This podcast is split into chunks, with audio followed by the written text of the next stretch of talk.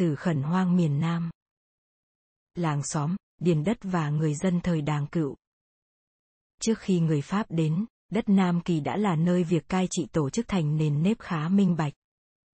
Người Pháp nghiên cứu kỹ lưỡng, sửa đổi hoặc noi theo phần nào để áp dụng có lợi cho việc thực dân. Những tài liệu sau đây phần lớn rút từ những bài giảng về cách cai trị thời đàng cựu do viên tham biện nhiều kinh nghiệm là G. B. Eliasanh Luro đem dạy tại trường hậu bổ Sài Gòn vào năm 1875. Luro từng là sĩ quan tham gia đánh chiếm và bình định xứ Nam Kỳ. Thời ấy, tài liệu tuy bị mất mát nhưng còn khá nhiều, vài viên chức thời đàng cựu đã giúp Luro biên soạn, đặc biệt là ông Trần Nguồn Vị. Bát phẩm cựu chào, tục danh ông Hạp làm việc cho Pháp thăng lần đến đốc phủ sứ. Theo quy chế đàng cựu, thời tự Đức ở mỗi tỉnh có 5 phòng. Phòng lại, phòng hộ, phòng lễ. Ông Hạp là viên chức đứng đầu một phòng, tương đương với chức vụ trưởng ty ngày nay. Mỗi công văn đều lần lượt do thơ lại thảo ra, trình cho ông Hạp, ông Hạp trình cho viên kinh lịch hoặc thông phán xem kỹ trước khi trình lên quan tổng đốc. Ông Hạp Trần Nguồn Vị là người vùng lấp vò. Long Xuyên nên trưng ra nhiều tài liệu về vùng này. Về địa bộ năm minh mạng thứ 17. Như đã nói, ở Nam Kỳ đây là lần duy nhất triều đình tổ chức việc đo đạc do Trương Đăng Quế cầm đầu, cùng với một số viên chức chuyên môn từ kinh đô vào. Nên phân biệt địa bộ và điền bộ. Địa bộ ghi rõ từng khoảnh đất. Diện tích, loại đất, danh giới tư cận, tên người chủ. Điền bộ, gọi nôm na là bộ điền, chỉ ghi tên người chủ đất, diện tích, loại đất, đặc biệt là số thuế phải đóng. Địa bộ nặng về chi tiết liên quan đến tên họ chủ đất, danh giới, diện tích mà không ghi số thuế hàng năm trong khi điền bộ chỉ chú trọng vào thuế má. Thuế ấy ai phải trả? Năm minh mạng thứ 17, mỗi làng phải lập một địa bộ gồm ba bổn giống nhau. Bổn giáp, gửi về hộ bộ ở kinh đô. Bổn ất, giữ tại tỉnh, nơi văn phòng quan bố tránh. Bổn bính, giữ tại làng. Từ đó về sau, mỗi khi mua bán đất, nhà nước lấy địa bộ minh mạng này ra điều chỉnh. Xin đơn cử làm thí dụ bổn địa bộ minh mạng của thôn Tân Bình, thuộc Tân Phú Tổng, Đông Xuyên huyện, Tân Thành Phủ, tức vùng lấp vò, thuộc tỉnh An Giang. Hương chức gồm thôn trưởng, hương thân, hương hảo đứng tên lập ra, có cai tổng và phó tổng thừa nhận thiệt. Sau đó là viên tri huyện thừa duyệt thiệt. Các viên chức của tỉnh, tỉnh phái cũng ký vào, theo thứ tự. Thơ lại của án sát sứ ti thừa cứu. Thông phán của bố tránh sứ ti thừa tỳ. Quan bố tránh và quan án sát của tỉnh An Giang thừa hạch thiệt. Các viên chức từ kinh đô đến. Kinh phái ký vào theo thứ tự. Thơ lại của Tào Tránh Ti, thuộc Bộ Công thừa cứu. Viên ngoại lang của Bộ Lễ thừa tỳ. Chủ sự của Bộ Binh thừa phúc cứu. Tổng cộng các hạng điền thổ trong làng Tân Bình là 208 mẫu. Trong số này, ruộng canh tác gồm 88 mẫu, 19 mẫu thảo điền và 69 mẫu sơn điền. Đất ruộng đổi thành vườn cau, có gia cư. 11 mẫu. Đất ruộng đổi thành vườn chuối, tre, có gia cư. 13 mẫu. Đất trồng dâu và trồng mía. 10 mẫu. Đất trước kia trồng dâu, nay trồng đậu, khoai. 17 mẫu. Đất trồng tre. 30 mẫu. Đất trồng lá dừa nước. 30 mẫu. Đất trước kia trồng dâu, nay đổi thành đất lập chợ phố. 5 mẫu. Ngoài ra còn đất gò quá cao, đất làm nghĩa địa, đất bỏ hoang không đo đạc diện tích. Về sự phân khoảnh đất ruộng, 19 mẫu thảo điền đã kê khai chia làm 3 sở. 5 mẫu, 8 mẫu, 6 mẫu. Về Sơn Điền, chia ra 4 sở. 18, 17, 12 và 20 mẫu. Địa bộ của làng chỉ có tên họ năm bảy ông điền chủ mà thôi. Khu đất dành để cất chợ là 5 mẫu, do hai người đứng tên làm chủ.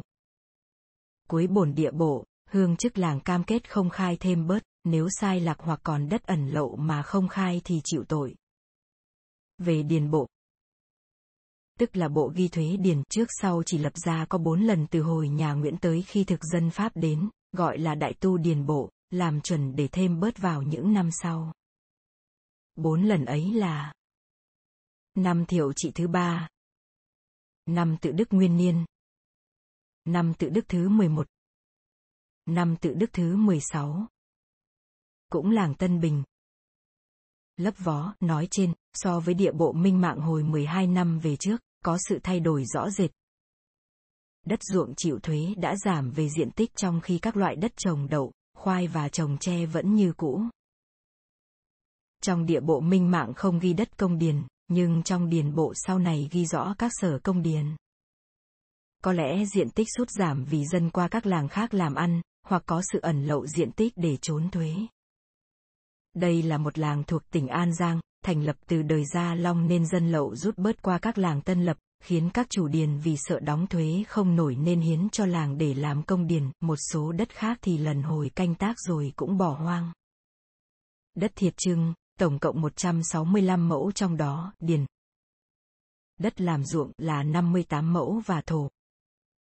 Các loại trồng tỉa khác là 106 mẫu. Thảo điền gồm một sở công điền 5 mẫu và 10 mẫu tư điền khác chia làm hai sở. Sơn điền gồm 42 mẫu, trong đó công điền 3 sở, tư điền 2 sở. Đáng chú ý là có một sở 12 mẫu do Mai Văn Ngọc làm chủ, ông này vì can án theo ngụy. Phải chăng là theo ngụy khôi nên đất bị tịch biên đem vào công điền. Ngoài số đất ruộng nói trên, những phần đất trồng tre, trồng dâu, trồng khoai đậu không thay đổi mấy. Trong làng Tân Bình, bộ điền ghi 18 mẫu liệt vào loại hoang phế. Vì dân đã thất lạc từ năm thiệu trị thứ năm, bỏ hoang dưới 5 năm. Lại còn 28 mẫu ghi vào loại cửu kinh hoang phế tức là bỏ hoang lâu hơn. Một số đất lần hồi trở thành xấu, lúc trước canh tác được nhưng về sau đất chai lần, xanh ra sỏi. Loại đá ong lại còn vài mẫu đất phù sa mới bồi, ghi vào bộ. Một số người khẩn đất trước kia bỏ xứ mà đi, không biết lý do, đất trở thành công điền. Lại có người chết không có con cháu thừa tự nên đất cũng trở thành công điền. Về thuế đất, năm tự đức nguyên niên, thấy ghi rõ trong bộ như sau. Thảo điền, mỗi mẫu thâu tô túc 26 thăng, thập vật tiền là 3 tiền. Sơn điền, mỗi mẫu tô túc 23 thăng, thập vật tiền là 3 tiền. Tàng căn thổ. Đất trồng dâu, mỗi mẫu hai quan. Viên lang thổ. Đất lập vườn cau, mỗi mẫu một quan bốn tiền. Vù đậu thổ. Đất trồng khoai đậu, mỗi mẫu 8 tiền. Thổ trạch, mỗi mẫu 8 tiền. Thành trúc thổ. Đất trồng tre, mỗi mẫu 4 tiền. Già diệp thổ. Đất trồng lá dừa nước, mỗi mẫu 4 tiền. Biểu thuế trên đây tính theo lệ đã ban hành từ năm minh mạng thứ 17. Lập làng mới. Đời tự Đức, ở Nam Kỳ Lục tỉnh, nhà nước khuyến khích lập làng để thúc đẩy khẩn hoang, thâu thêm thuế đinh và thuế điền. Việc lập làng được hưởng ứng, bất kể dân giàu hay dân nghèo. Người giàu, thường là bá hộ được dịp ban ơn bố đức cho dân đi khẩn đất. Trong giai đoạn đầu, người khẩn đất cần vốn liếng để sắm nhà cửa, ghe xuồng, nông cụ, quần áo, gạo để ăn, tiền để xài. Ông bá hộ cho vay tiền, vay lúa với mức lời rất nặng, trên 50% mỗi năm. Ngoài ra, nếu ông bá hộ trực tiếp khẩn đất thì có thể canh tác với nhân công mướn rẻ, đó là những người bạn làm ruộng ăn lương hàng năm, khi rảnh việc cày cấy gặt hái thì chủ bắt chèo ghe, sửa nhà, đắp bờ, đào mương vườn.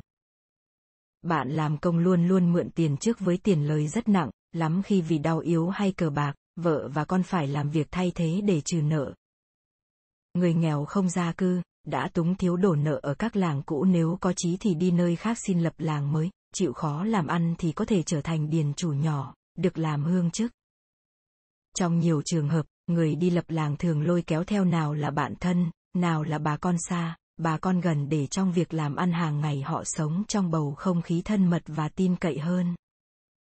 Đơn xin lập làng làm ra hai bổn, dâng lên quan bố tránh. Trong đơn ghi rõ, dành giới tứ cận của làng mới lập. Tên những người gia trưởng. Điền hộ. Dành giới các sở đất xin khẩn, tên chủ đất, diện tích, loại đất gì. Sơn Điền, Thảo Điền hoặc Vu Đậu. Nêu rõ tên làng mới. Xin đặt tên. Xin miễn thuế, miễn siêu và miễn lính trong 3 năm. Ghi tên những người dân bộ. Bộ đinh để bảo đảm có số thuế tối thiểu trong tương lai.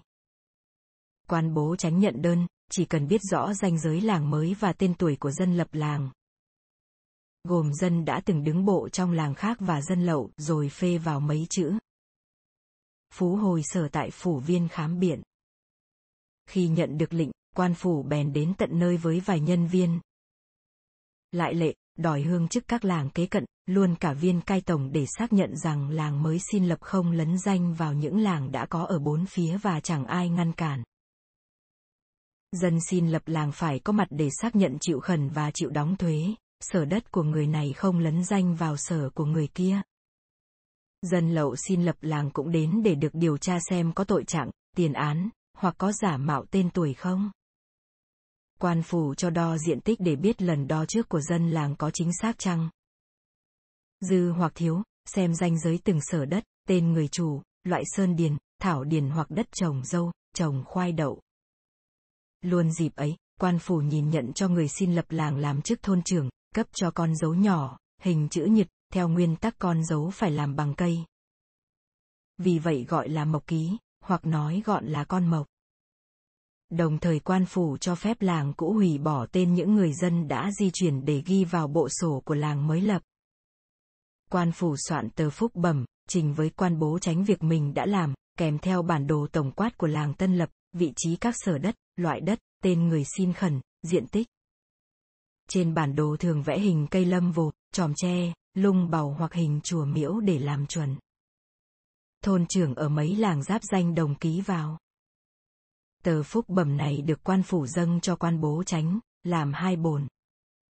Khi nhận được, quan bố tránh phê trình biện chuyển lên quan tổng đốc thì được phê chiếu biện khi chấp thuận. Một bổn có lời phê trên đây lại gửi trả xuống cho quan phủ hoặc quan huyện. Lập tức, quan phủ hoặc quan huyện đến làng Tân Lập nọ, lần thứ nhì, để làm tờ khám án. Luro dịch là Jusman Perkes Verbal. Trong tờ này ghi là đã đến nơi, gọi các viên cai tổng, thôn trưởng kế cận đến để xác nhận, rồi kê khai các sở đất, diện tích, loại đất, tên người khẩn như trong tờ phúc bẩm. Bên dưới là chữ ký của thôn trưởng, hương thân, của dân làng Tân Lập cùng các ông cai tổng sở tại và lân cận. Tóm lại, việc lập làng chia ra ba giai đoạn. Dâng đơn lên quan bố tránh. Quan phủ hoặc quan huyện đến nơi làm tờ phúc bẩm. Khi được quan tổng đốc đồng ý, quan phủ trở lại làng, làm tờ khám án. Trường hợp làng Châu Quế Tân Lập, tách ra từ làng Châu Phú.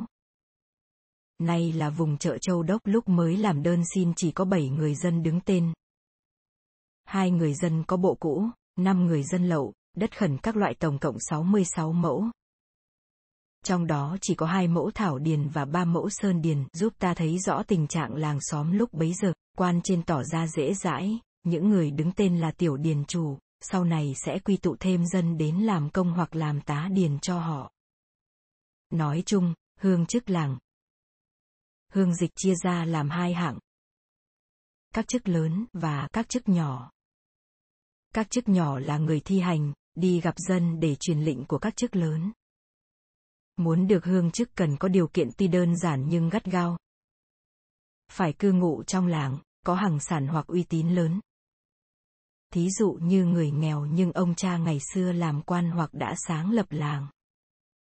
Lúc ban đầu chỉ đặt ra thôn trưởng, xã trưởng và hương thân. Theo Luro, chức hương thân do Nguyễn Tri Phương bày ra.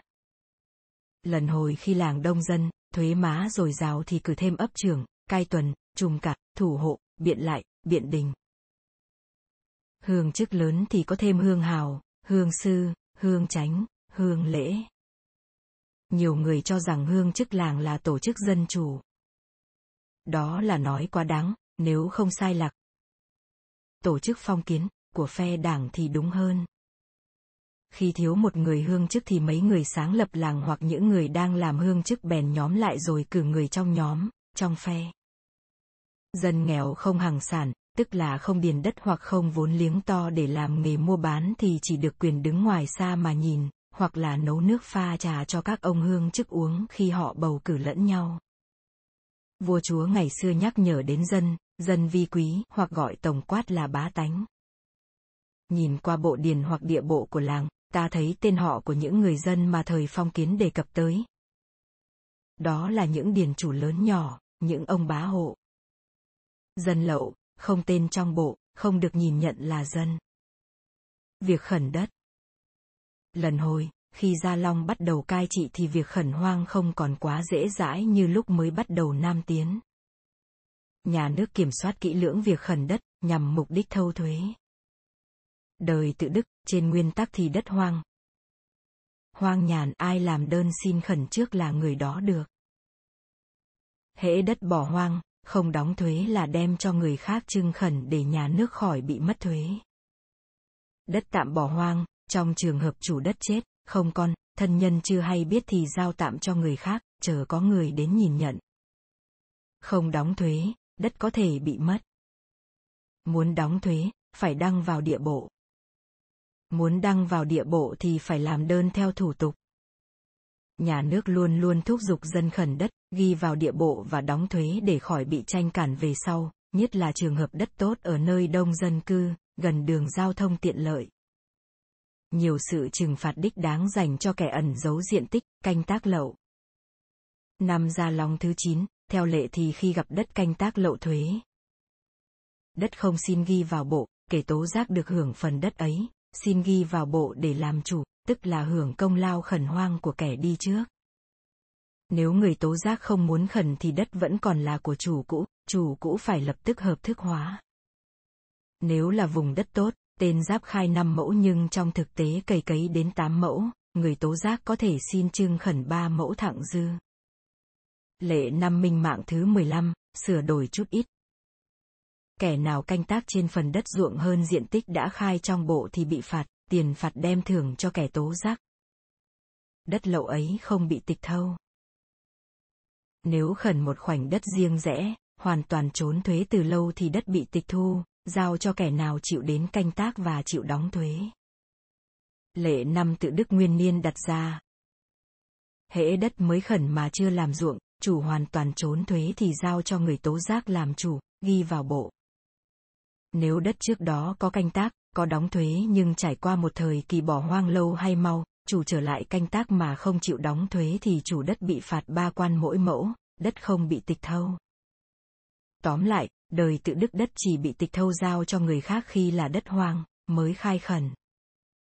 Kẻ bị tố giác phải chịu đóng thuế năm trước và những hình phạt bằng roi cho kẻ khai gian diện tích.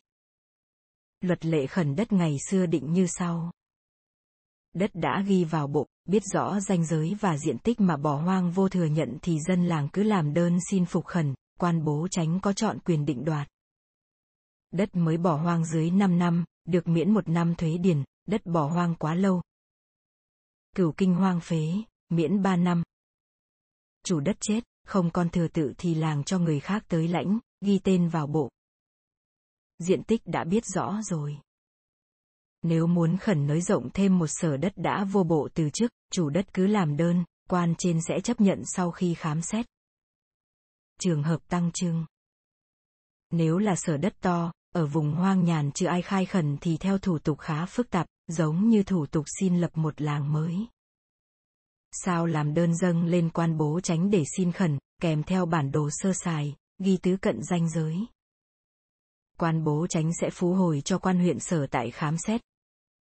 Sao quan huyện gọi hương chức làng và những người chủ đất giáp danh đến, khám xét lại, mục đích tránh là đề phòng trường hợp lấn vào phần đất mà người khác đang khai khẩn nhưng chưa xin vô bộ kịp, rồi lập tờ phúc bẩm, chờ quan bố tránh duyệt xem. Sao quan huyện cho viên chức tới lập tờ án khám, xác nhận cấp đất. Trên thực tế, thủ tục khẩn đất quá khó khăn.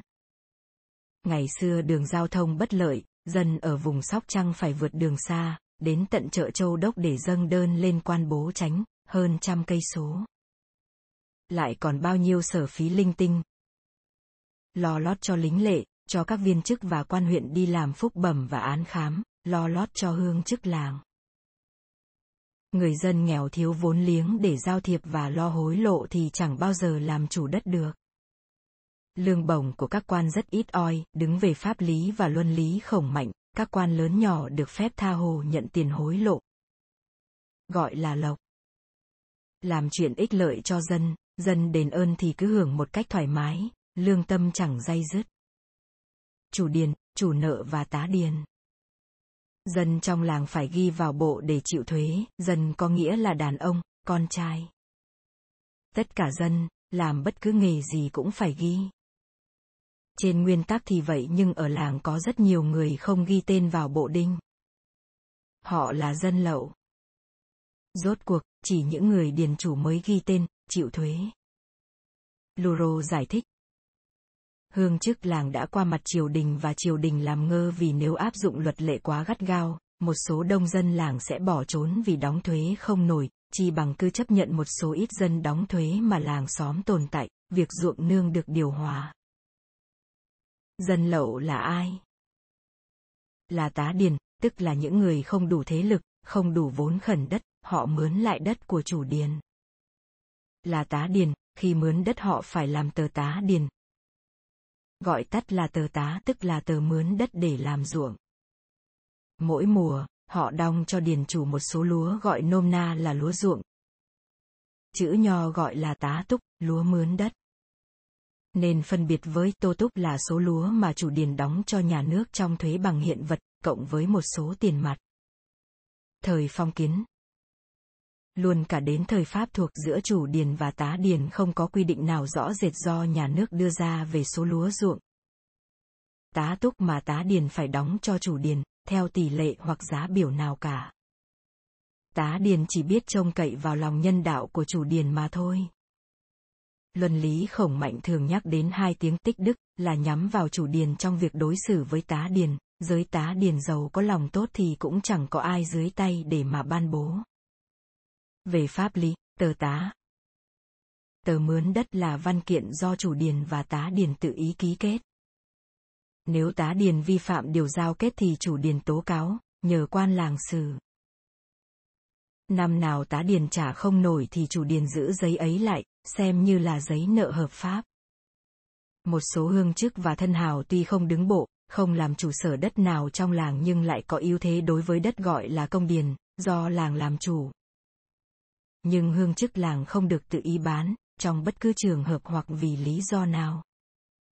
Họ đứng ra mướn đất công điền với giá rẻ rồi cho dân mướn lại với giá cao hơn, họ đóng vai trung gian mà ăn lời. Trên lý thuyết thì sự thành lập công điền nhằm mục đích giúp cho công quỹ của làng thâu thêm lúa và tiền để dùng vào công ích, đồng thời giúp một số tá điền có đất làm ruộng. Nhưng người tá điền chẳng được hưởng ân huệ gì cả.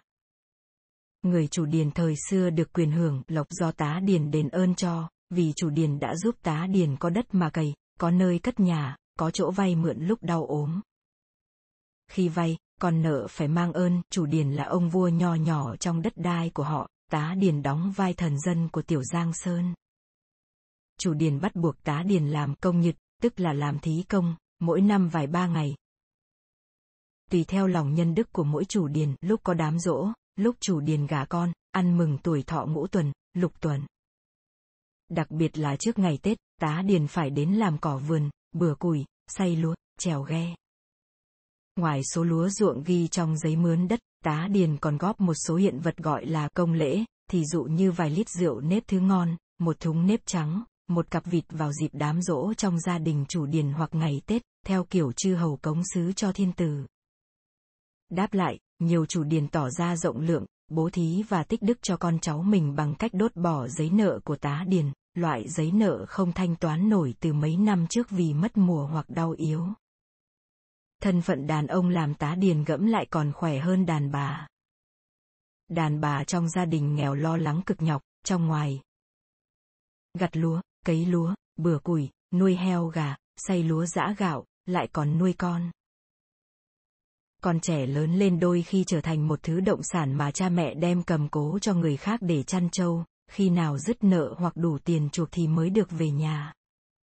Về mức sống cụ thể của chủ điền, chúng tôi không siêu tầm được tài liệu để so sánh, hoặc trường hợp tiêu biểu. Trong tài liệu của Luro, có sao lục lại tờ chia gia tài của một chủ điền ở Tân Thành Phủ, Vĩnh Phước Thôn, tỉnh An Giang tức là địa phận xa đét đất ruộng phì nhiêu. Ông điền chủ này kê khai tài sản để chia cho con cái. Ba sở đất cộng là 75 mẫu. Hai đôi xuyến vàng. Bảy đôi bông vàng. Mười đôi xuyến bằng vàng. Tử kim. 4 bộ ngũ sự. Chươn đèn, lư hương. Mười sâu chuỗi hổ. Hổ phách. 50 đính bạc, mỗi đính 10 lượng, tức là 500 lượng bạc. 1.000 đồng bạc điều ngân. Bạc con ó mễ Tây Cơ. 15.000 quan tiền kẽm. Và một số nợ mà người khác chưa trả cho ông. Ông Điền chủ nói trên làm tờ chia gia tài vào năm minh mạng thứ 20. 1839, để lại một nhà ngói ba căn, chẳng hiểu ngoài nghề làm điền chủ, cho tá điền vay, ông còn buôn bán gì khác chăng?